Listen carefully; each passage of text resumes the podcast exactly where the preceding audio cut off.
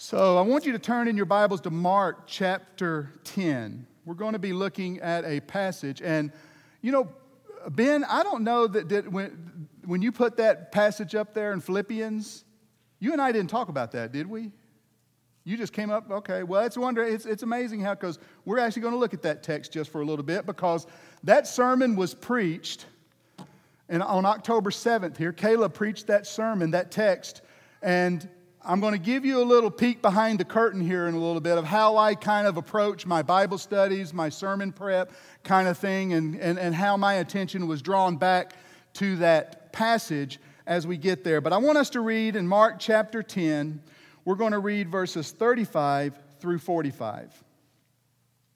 James and John, the two sons of Zebedee, came up to Jesus saying, Teacher, we want you to do for us whatever we ask of you.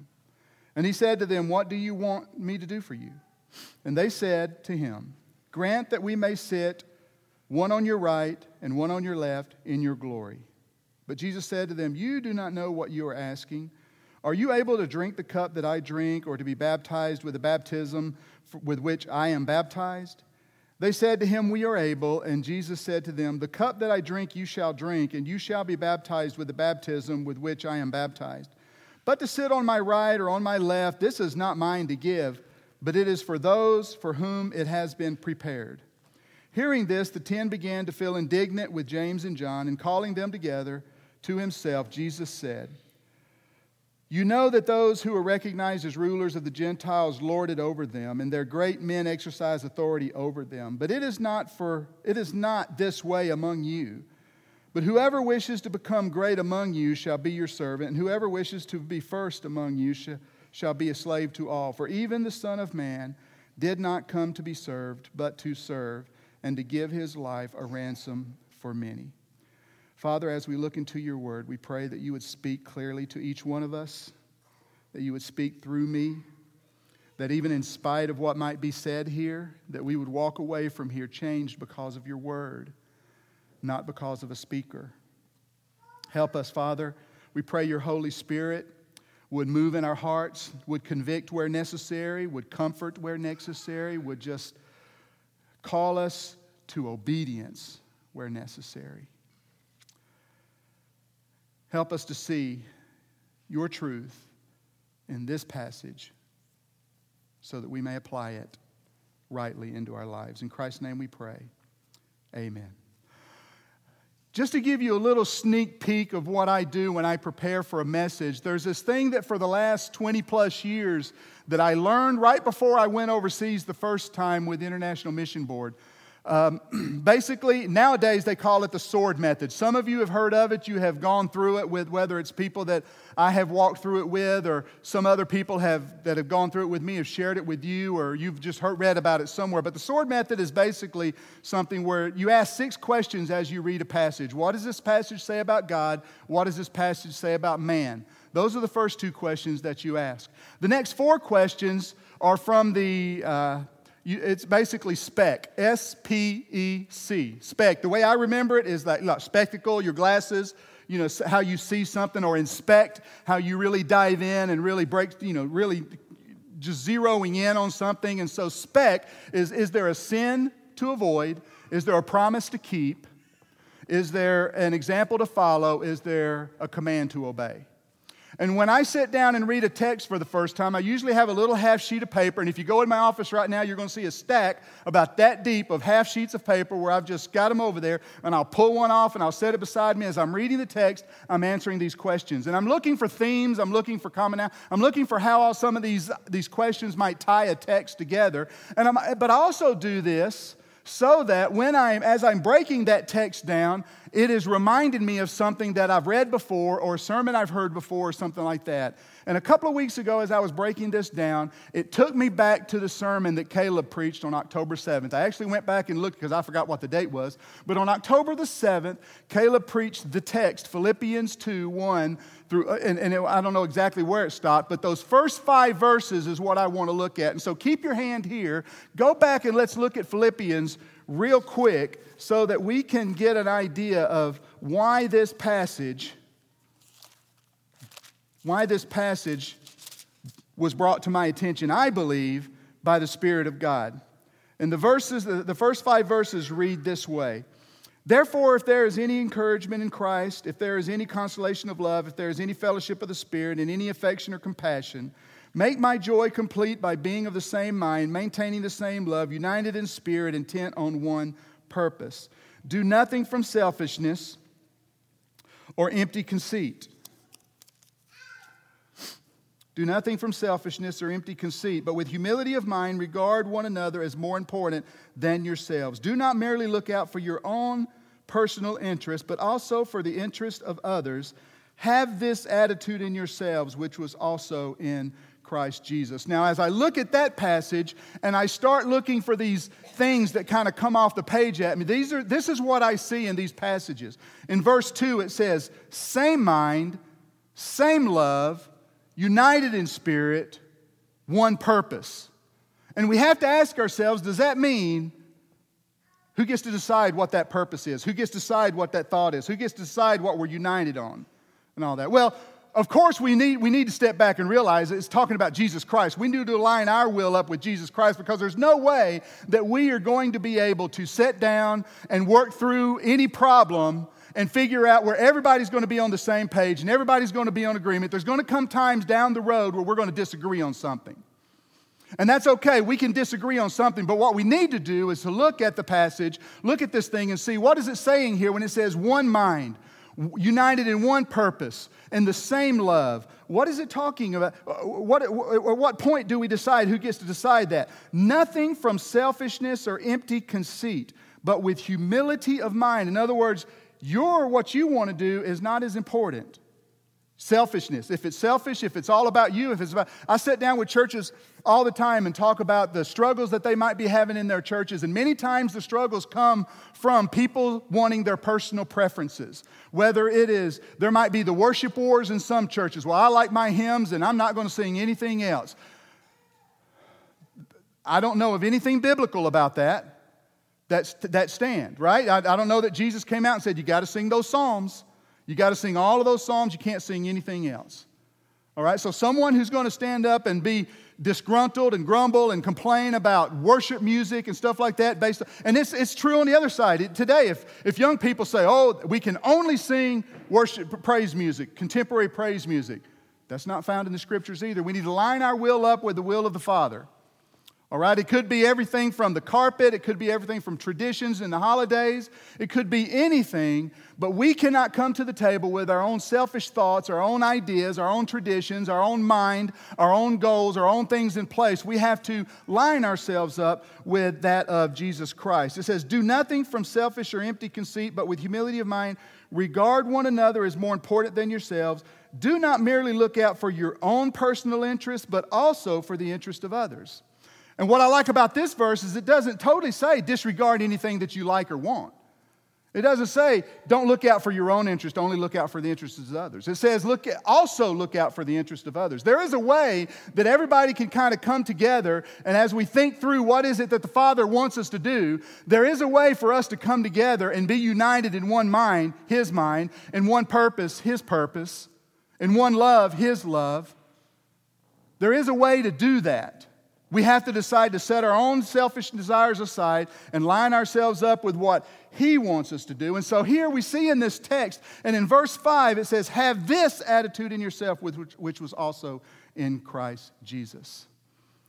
And so here it points us to the fact that we are to have this attitude that is also in Christ Jesus. All of these things, lining our wills up, lining our purpose up, lining our, our, our love up, lining our mind up, all of that with the mind, the love, the will, the purpose of Christ. Okay? So, with that in mind, let's go back to Mark, that text. Mark chapter 10. It starts off here where a couple of guys, a couple of the disciples, are coming to Jesus and they're saying, we would like to sit on either side of you. We would like to sit in a place of honor. We'd like to sit in a place of glory beside you in, in, in, in, glory. Now, if you look at the Matthew passage on here, it says that their mother came to Jesus. And it could be that the mother was there. And it really doesn't matter who she is or who they are or anything like that. The fact that they would come up to Jesus, working with 10 other guys with Jesus, and desire to have a place of honor beside Jesus when whatever's going to come, they're seeking themselves more than they're seeking the mind of Christ. They're not, they're not looking out for what is best in the way God sees things or the way Jesus, his purpose here on this earth. They're not looking for that. They're looking for a position for themselves down the road. They are desiring something for themselves. And, and, and, and this caused some serious problems. We'll see that in a second because Jesus said, You have no idea what you're asking. And he tells them that, you, you know, are you able to take, take on what I'm about to, are you able to endure what I'm about to endure? Is basically what he said. Can you take on what's about to come on me? And Jesus told them, after they said, We're able, Jesus said, You know, these things are going to happen, but it's not for me to decide who sits to the right or to the left. It's not for me to decide that. And then in verse 41, it says, that the disciples became indignant with the two guys that asked the request. They became indignant. They probably began to grumble. They were holding grudges, I'm sure. There was all sorts of things that were going on there. We don't know uh, because all it says is they became indignant. That word is only used like eight times in the New Testament, the word indignant. And many times it is used as the Pharisees became indignant with Jesus Christ when he was healing on the Sabbath or when he did something. It was like the Pharisees became indignant with Jesus. So we can kind of get an idea that word doesn't mean, oh, they held a little bit of a grudge.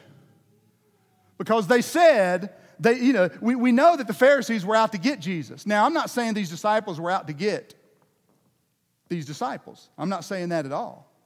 But what I am saying is this word indignant doesn't mean that they just had a little bit of a spat.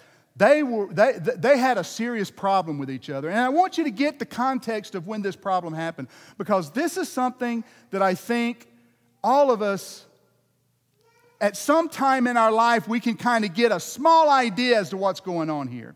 Uh, just imagine, just imagine and it, and it, could be anything. We just finished Christmas, right? I, have heard this story many times. We just finished Christmas, and parents were really trying to balance budgets and really trying to get things together. And, and, and, and, and I heard this story once where a kid came up to his father. He went back and he Googled how much his, son, his brother's present cost, and he Googled at how much his present cost. He went up to his father and said, Hey, his present was $4 more than mine.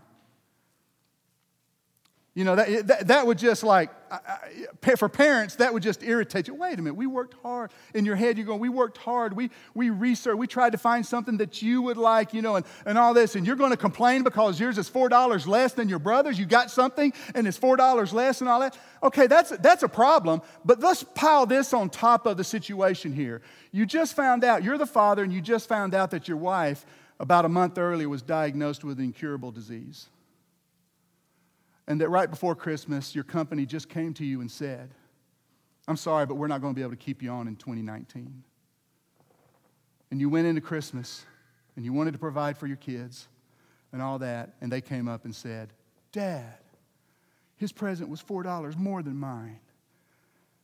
Wouldn't that kind of add a little bit more anxiety, a little bit more tension, a little bit more angst to that situation when all these things are going on in your life? Just imagine if that was going on and put yourself in the place of Christ where something this more, more powerful than this was going on. Because if you look at the next chapter, in chapter 11, Jesus is about to enter Jerusalem.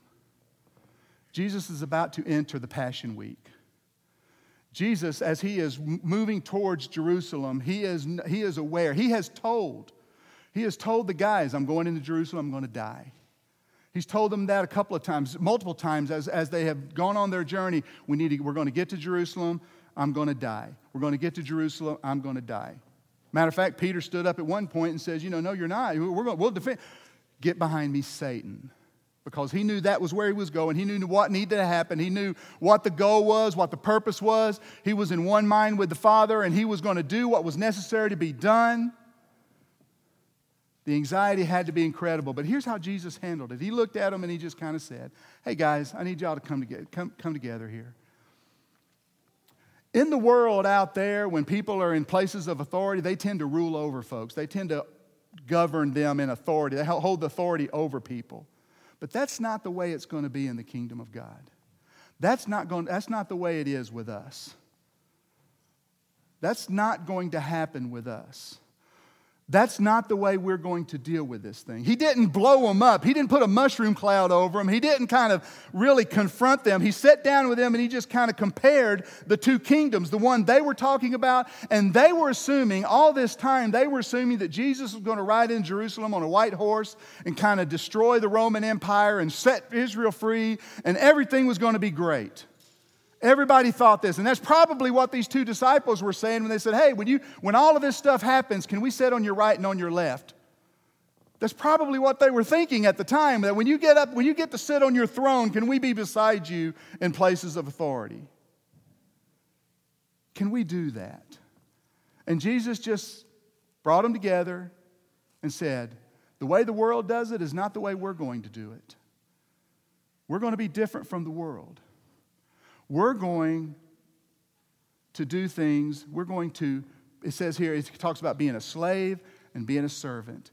And in verse 45, and this is the verse I want us to really, this is the verse I want you to take home and pray about. This is the verse I want you to kind of see if you can't just get this nugget of truth in you, just to claim it and walk out of here and say, in 2019, this is what we want to be about. When Jesus said that the, even, even I did not come to be served, but I came to serve. I did not come to be served, but I came to serve. Many times when we talk in church sermons or lessons in the church about serving, we're usually talking about serving in a music ministry or children's ministry or you know, a deacon's ministry or whatever it is within the church. There's, there, there's, there's ministries that go on, and churches are always trying to recruit people to work in different ministries and, and, and, and all that. But that's not what this is about, and that's not what I'm talking about right here. Oh, I love it. I love it when people are serving the church. Don't get me wrong. I love to see when people are up here leading in worship. I love to see people back there working with our children. I love to see people serving in all of these in all these various ways. But what I want us to think about here is in our in, in, in our church is how can we how can we serve our community through Redeemer? And let's just take it down even a little further because this is something that we've been talking about in our community group leaders meetings for the last two or three months. Is how can we as a community group serve a need in our community?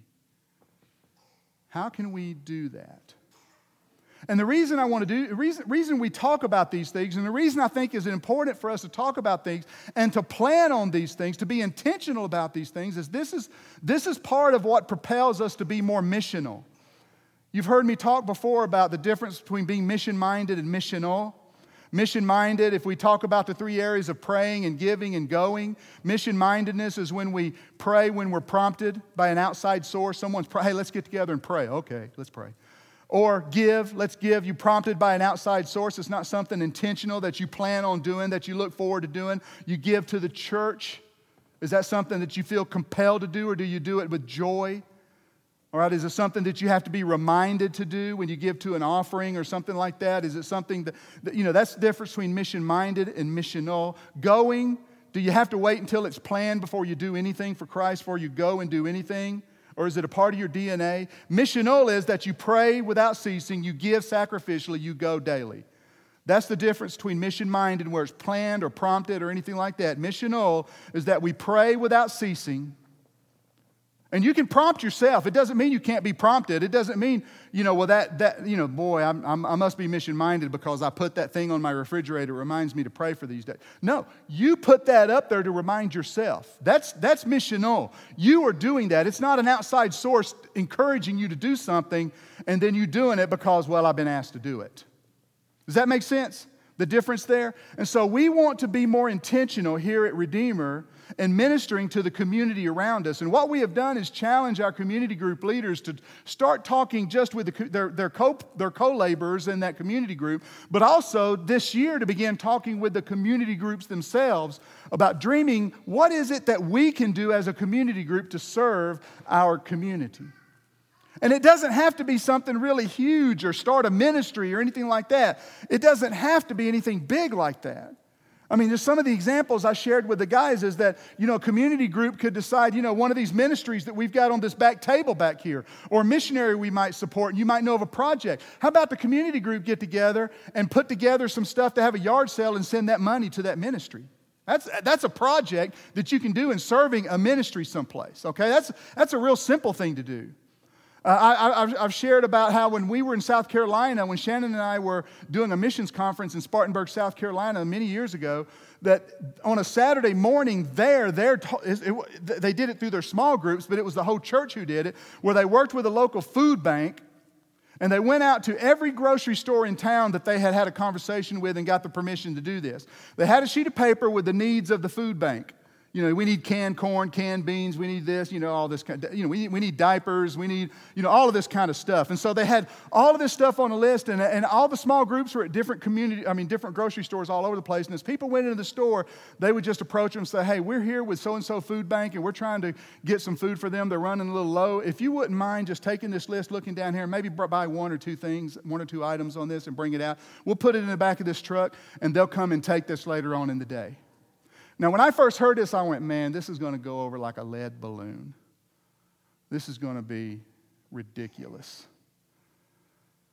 But what I found was as people started getting that list, people were not coming out with one or two items, they'd come out with a bag, bag of items, put it in that truck. That truck that I thought was going to take all day to load, we ended up loading like three or four trucks that took the, and that was just the grocery store we were standing in front of.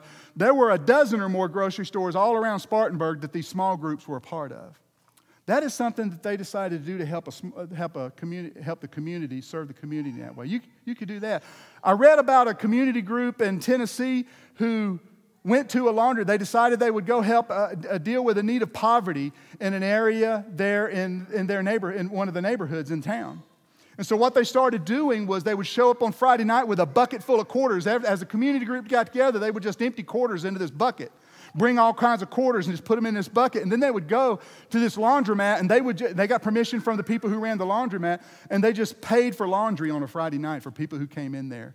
And that thing went from doing it once a month, that thing went from doing it just once a month to doing it every other week. And, and, and the people started, the, the, the people who were in the community group started bringing food. They started bringing activities for ch- children and all that kind of stuff. And before long, they just, and it wasn't that people got saved immediately, but over time, they started seeing people being engaged with the gospel. Why are you doing this? It's easy to tell them about Jesus and how Jesus has changed you and desires to see you serve the community, and they want to know more about that.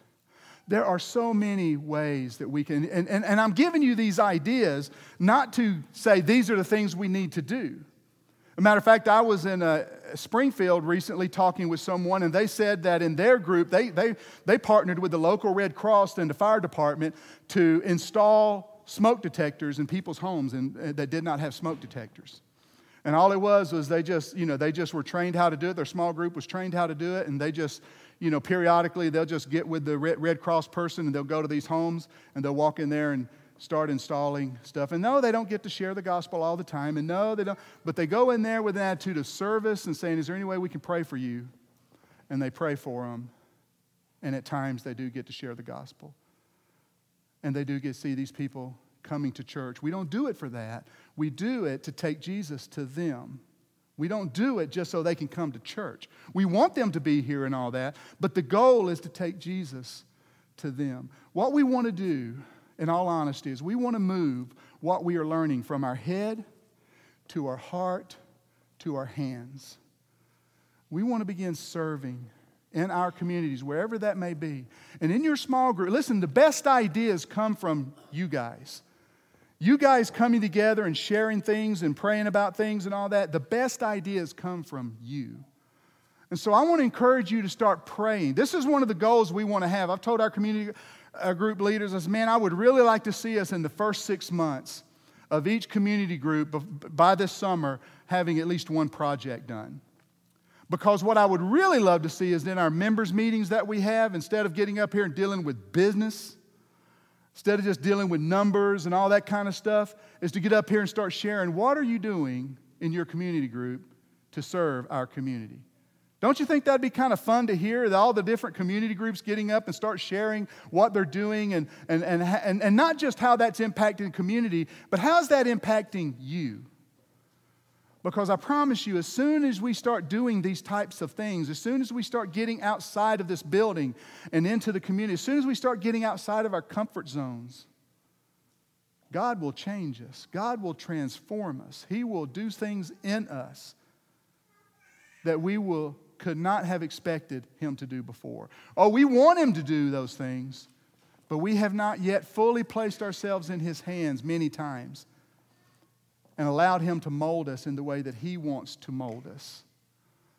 And so, yeah, as we go into 2019, begin praying about that. Begin asking the Father for ideas of how you can serve your community. And it doesn't have to stop, stop, just stop with the community groups. You could in your own family. Can you imagine your own family doing things together in, in some project that you, sh- you take your children and you do some of these kind of activities and you teach them about serving and giving and, and, and, and all that as they grow up? It could be in any way those types of things can be done. And listen, we do have people who are serving in this church. Don't hear, don't hear me say, oh, we're not serving in this church. We are.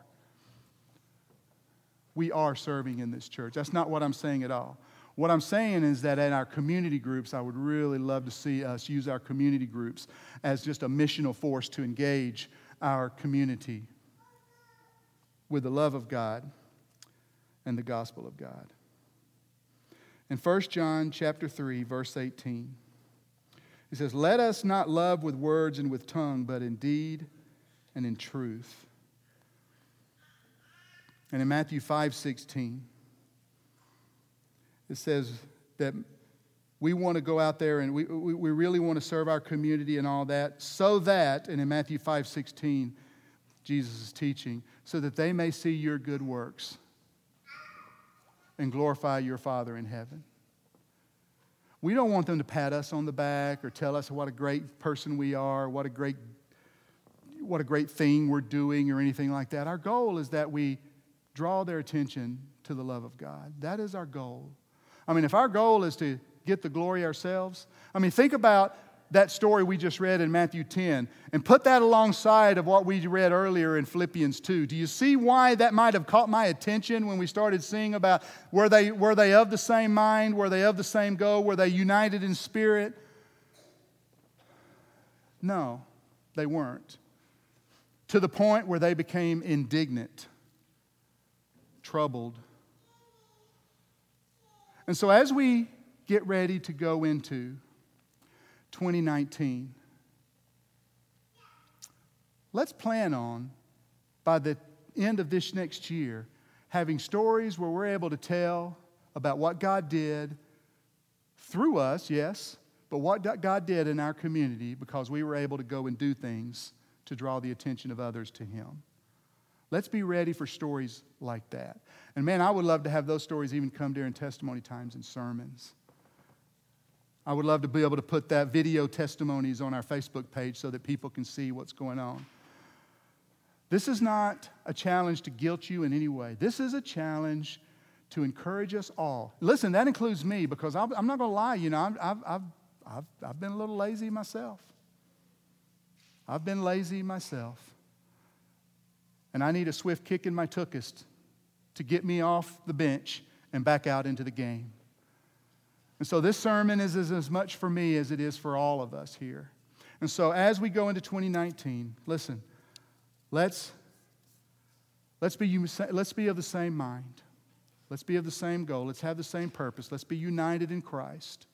Let's don't think too highly of ourselves. Let's also think of others as we continue to push forward and learning to walk more and more in the ways of Christ and become transformed into the likeness of Christ, let's just continue, continue to encourage each other, to sharpen each other, to move forward together so that Redeemer can be a lighthouse to the community around us. Let's pray. Father, I am so thankful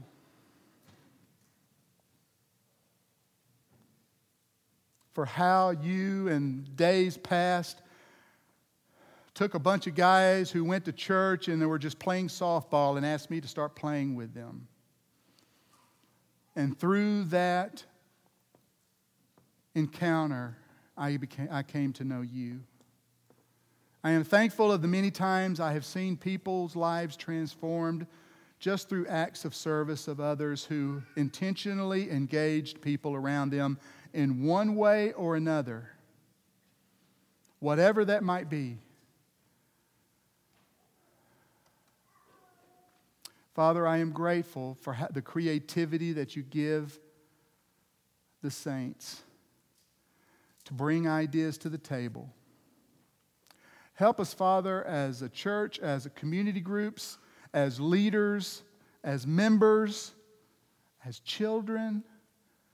Help us, Father, to bring these ideas to the table and not just leave them there, but to latch onto those things where we see God, at, where we see you at work, Father, that we may experience all that you have for us, that we may experience the joy that you have, the hope, the peace, all of those things, the fullness of those things in our lives. Father, thank you for calling us to yourself. Help us be a part of seeing others called to you as well.